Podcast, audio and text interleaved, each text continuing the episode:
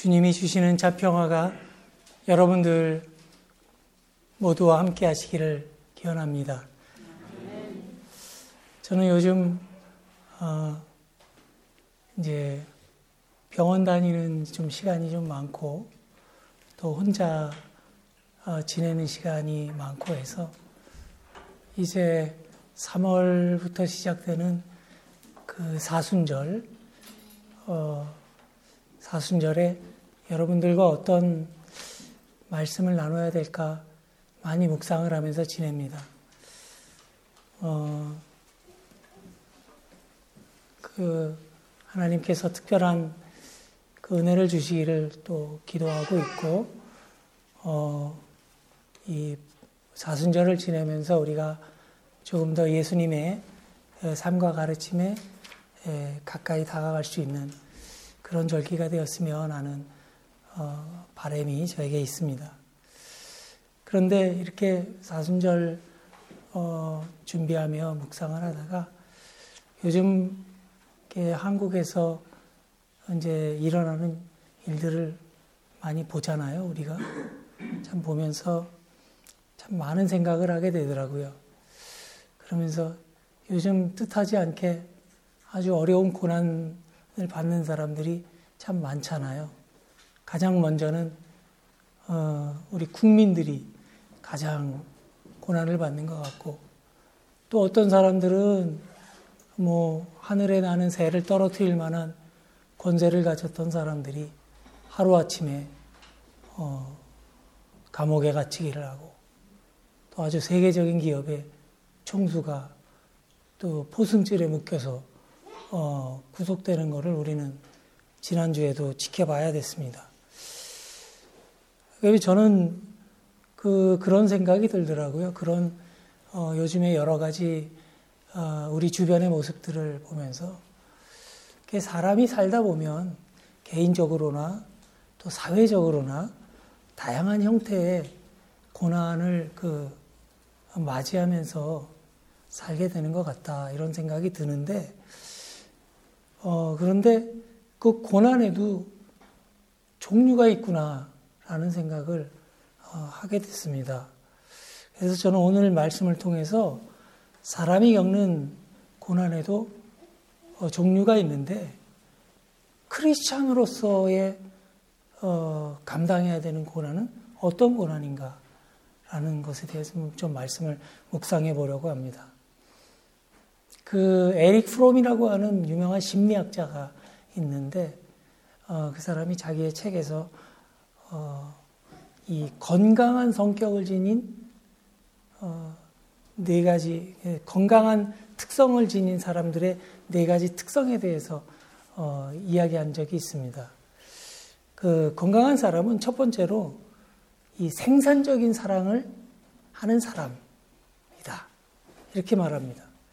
이런 사람이 건강한 성격의 소유자라는 거예요. 그러면 그 이 에릭 프롬이 말하는 그 생산적인 사랑이 뭐냐? 그거는 내가 사랑하는 사람의 어려움에 책임을 대신 지는 그런 사랑이다. 주로 가장 우리가 쉽게 이해하기 위해서는 부모의 사랑이라 자식에 대한 아니면 그 연인에 대한 사랑이라든지 어, 그런 걸 우리가 생각할 수 있겠죠. 책임을 같이 지면서 상대방을 존중하는 그런 사랑. 그러니까 상대방을 높여주고 그 결과로 나도 높여, 어, 높임을 받는 거죠. 그러니까는 남편들이 부인을 왕비처럼 모시면 내가 뭐가 돼요? 왕이 되는 거죠.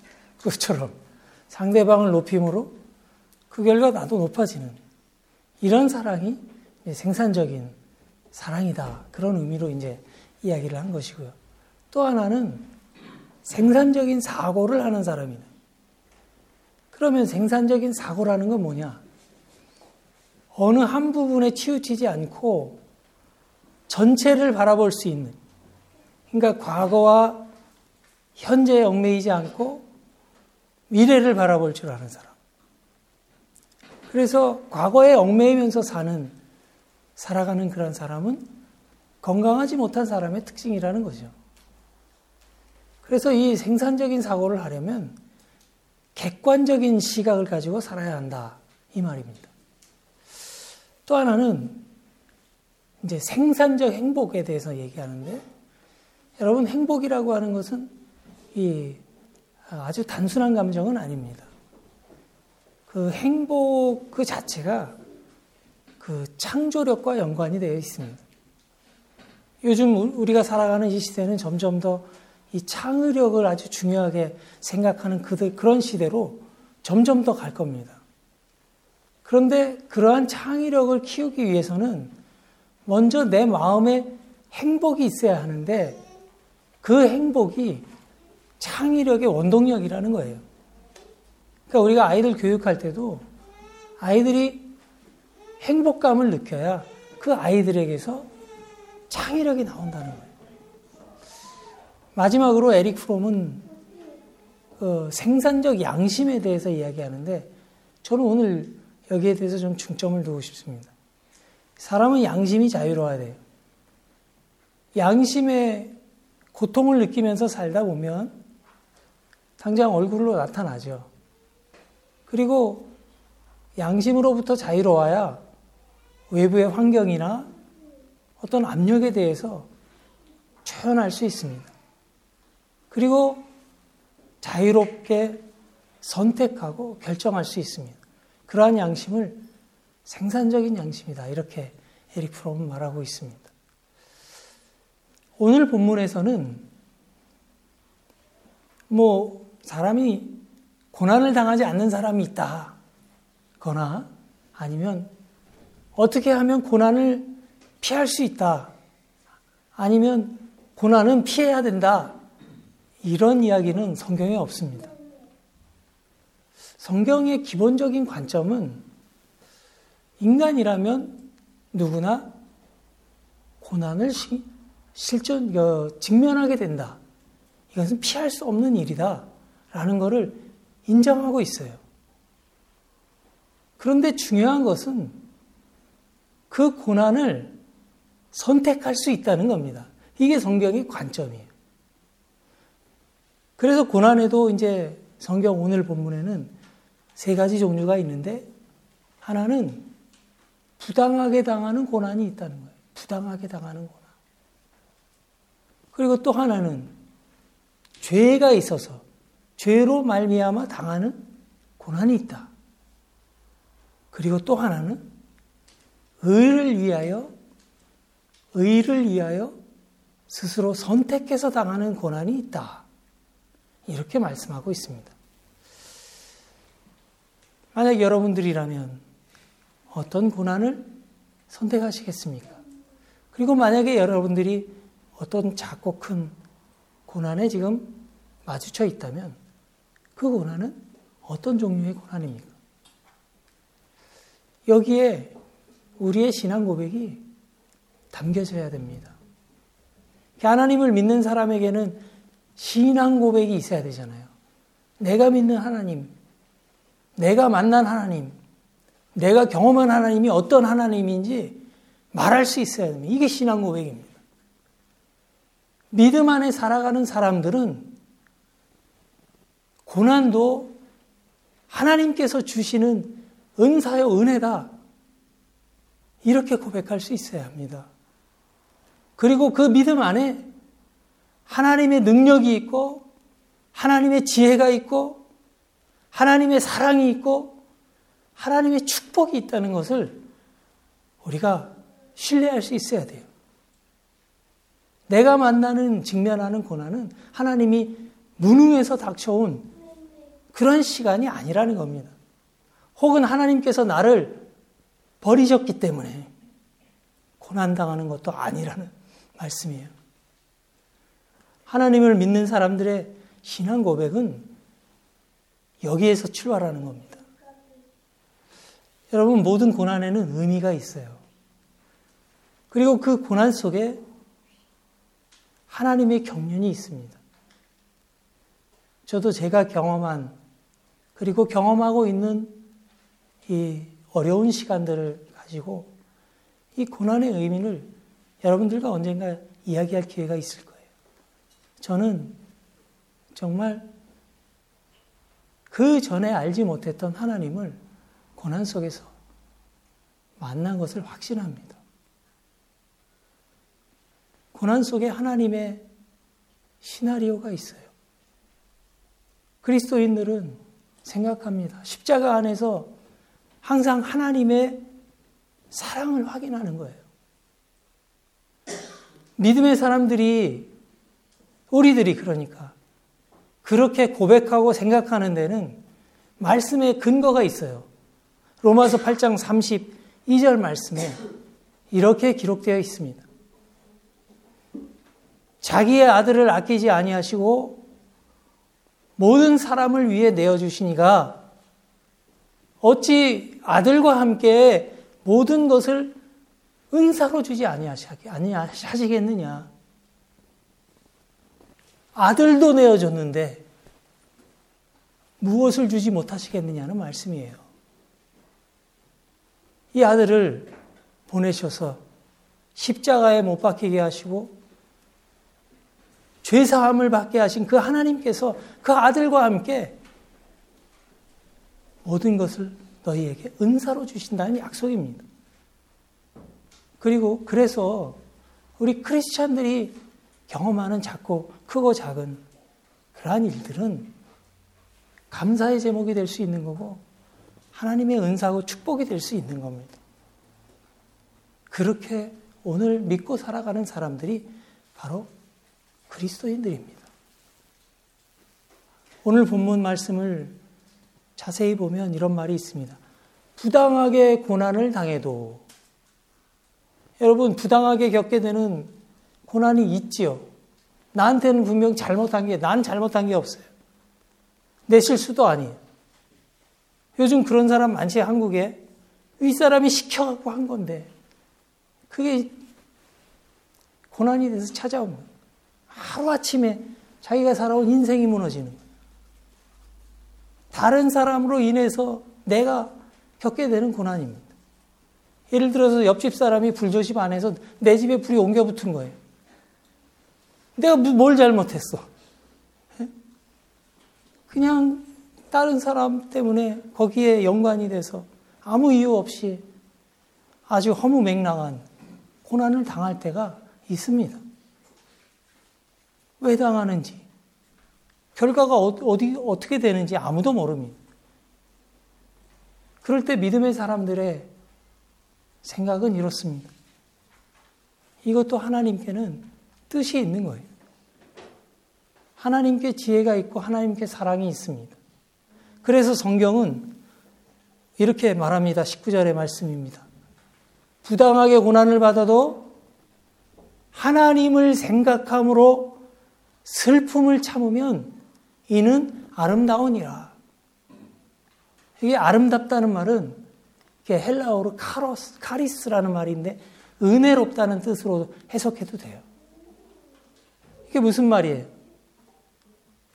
그런 일을 당할 때 우리가 하나님을 생각하면서 그 어려움, 그 슬픔을 참아내면 그것이 은혜가 된다는 말씀이에요. 누가 날 괴롭히는지, 누가 나에게 돌을 던지는지 그거 바라보지 말라는 거죠. 만약 그런 순간이 찾아왔다면 먼저 하나님 생각하고 하나님의 그 능력, 하나님의 그 은혜를 생각하면서 인내해라. 그러면 은혜가 될 것이다라는 말씀입니다. 또 다른 고난이 있습니다. 죄가 있어서 고난을 당하면 이런 말이 있죠. 여러분 인생은 뿌린 대로 거둔다는 그 말과 같습니다. 요즘 한국에서 일어나는 일을 보면 우리가 어, 그렇게 생각할 수 있잖아요. 그 정말 얼마나 잘 나가는 사람들이 많이 배우고 얼굴들도 다 잘생기고 그런 사람들이 왜 하루아침에 아주 그런 불명예의 나락으로 떨어지겠습니까? 모든 일은 심은 대로 거두는 거죠. 사람은 누구나 오늘 심은 것을 내일 거두게 돼 있습니다. 여러분들 어제 뭐 심으셨어요? 내일 그걸 거두게 되는 거예요. 오늘 흘리는 땀방울 한 방울이 내일 거짓말하지 않는 법입니다. 부모가 심으면요, 그 자식들이 거두게 돼 있어요. 여러분들이 심고 자식들이 거두는 거예요.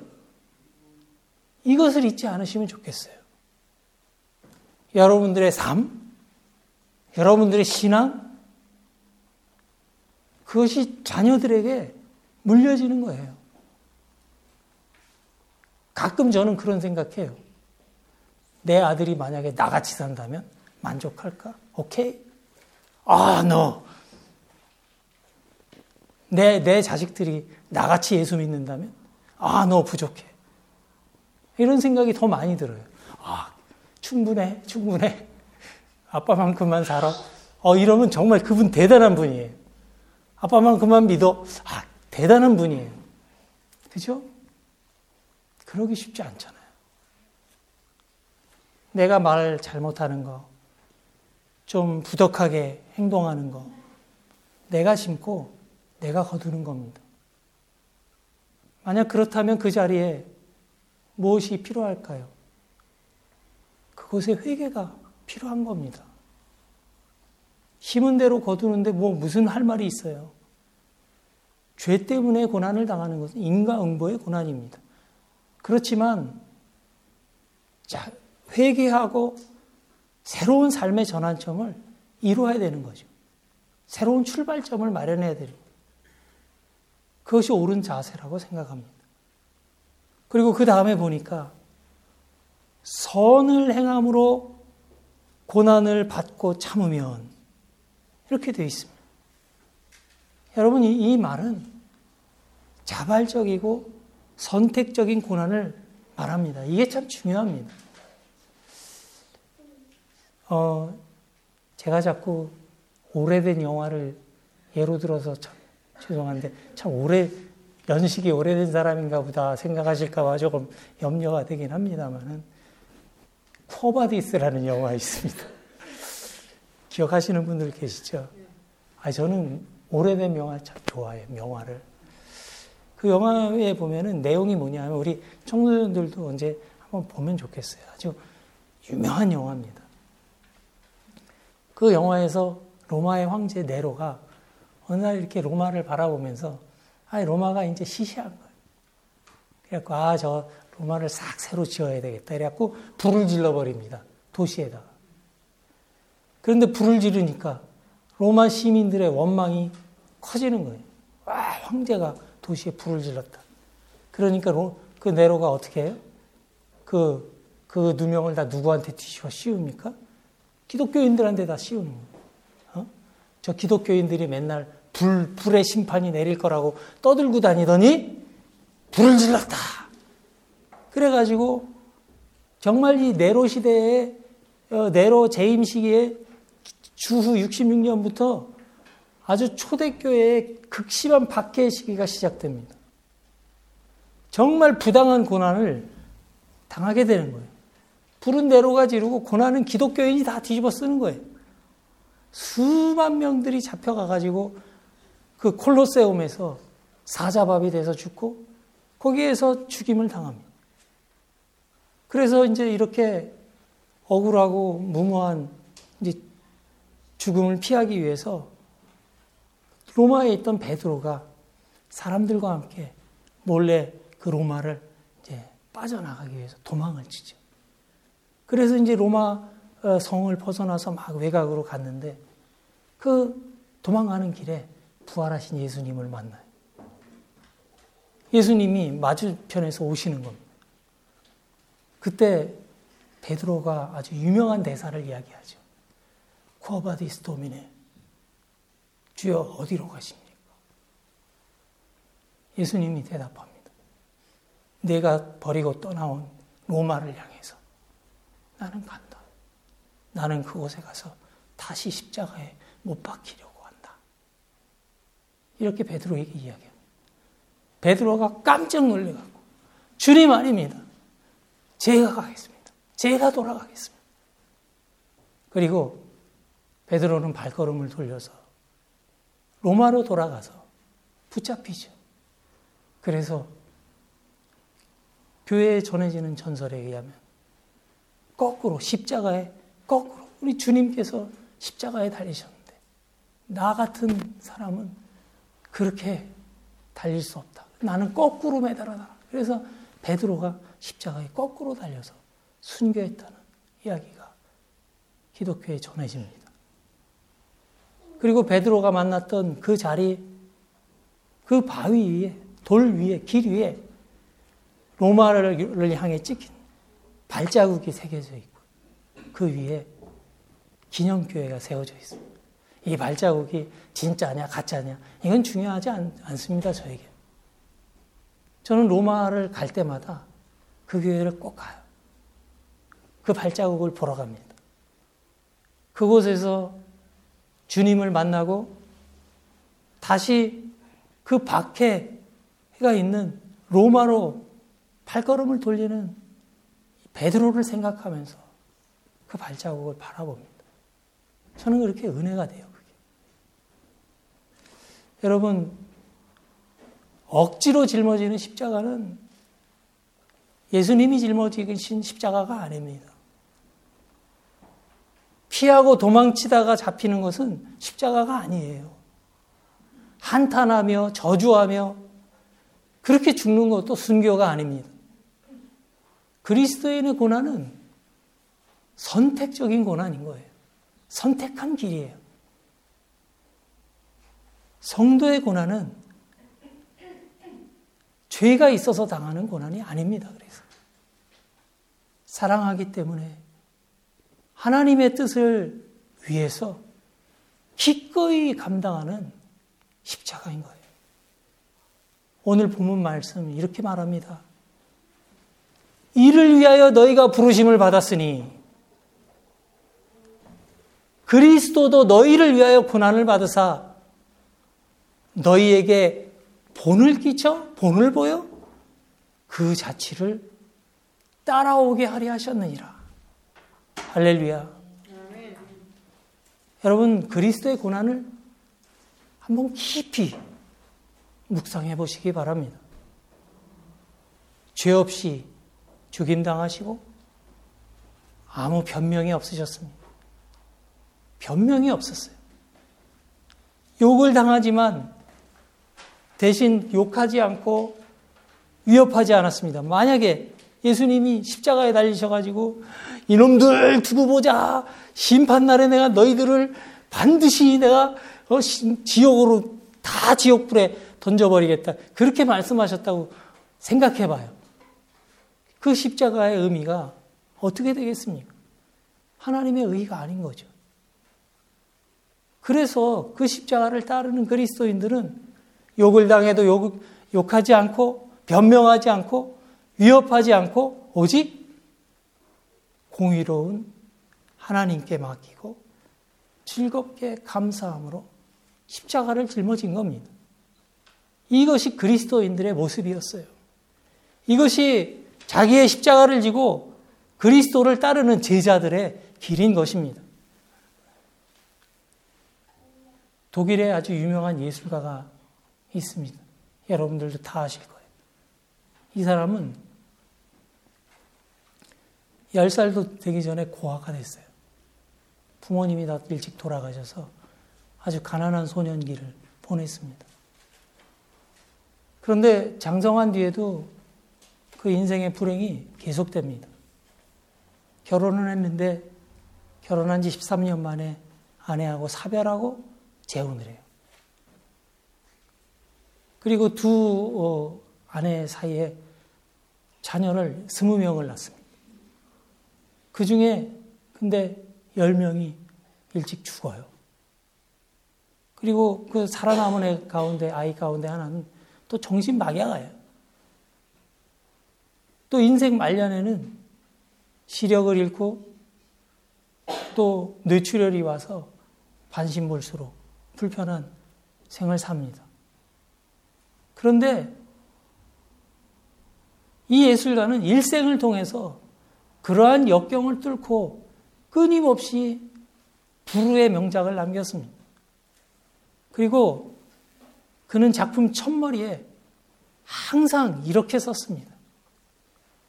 그리스도의 이름으로 임 나멘 예수스 크리스투스 이렇게 쓰고 그 작품의 끝에는 오직 하나님께 영광 오직 글로리 데오 이렇게 썼습니다. 이 사람이 누구냐 하면 바로 요한 세바스찬 바흐입니다. 바흐를 모르시는 분은 없을 거예요. 위대한 음악가의 인생을 살았지만 바흐가 한평생 이러한 오진 고생을 하며 살, 살았다는 것은 우리가 잘 모르죠. 그는 고난 속에서도 주님의 음성을 들었습니다. 그 모진 고난 속에서 하나님의 영광을 바라보았고 그의 음악으로 그것을 표현했어요. 그래서 그의 음악과 삶이 지금까지도 많은 사람들에게 사랑을 받고 감동적인 생명력을 지니고 있는 것이라고 생각합니다. 여러분, 그리스도인은 고난의 의미를 깨달은 사람들입니다. 고난의 결과도 압니다. 고난의 필요성도 압니다. 그 속에 감추어진 하나님의 능력과 사랑도 압니다. 고난 속에서 하나님의 사랑을 확인하면서 하나님의 영광을 찬양하며 점점 성숙되어져 가는 것입니다. 여러분, 우리가 삶에서 만나는 고난을 어떤 의미로 바꾸어 가시겠습니까? 그리스도인의 바른 자세를 통해서 날마다 날마다 주님의 은혜 안에서 새롭게 승리하시는 저와 여러분들이 되시기를 주님의 이름으로 간절히 기원합니다.